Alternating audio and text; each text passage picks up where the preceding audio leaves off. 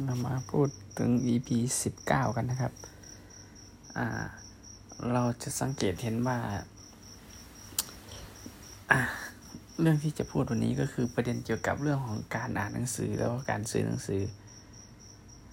ดูเหมือนว่าการซื้อหนังสือจะเป็นเรื่องยาก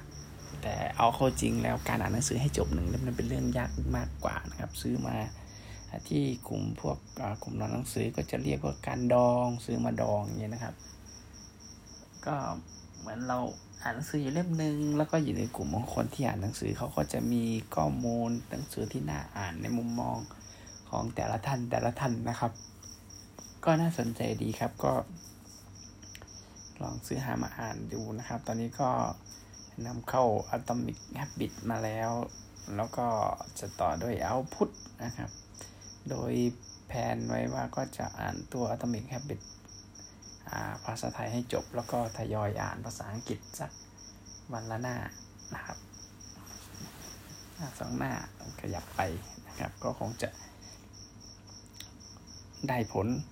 หรือไม่ผลก็ยังไงก็ดูแล้วกันนะครับผม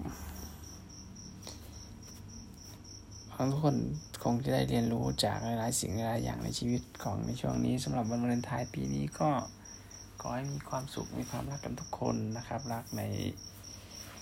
สิ่งต่างๆ มากมายที่ทำให้เรารักแล้วก็รักเราแล้วครับ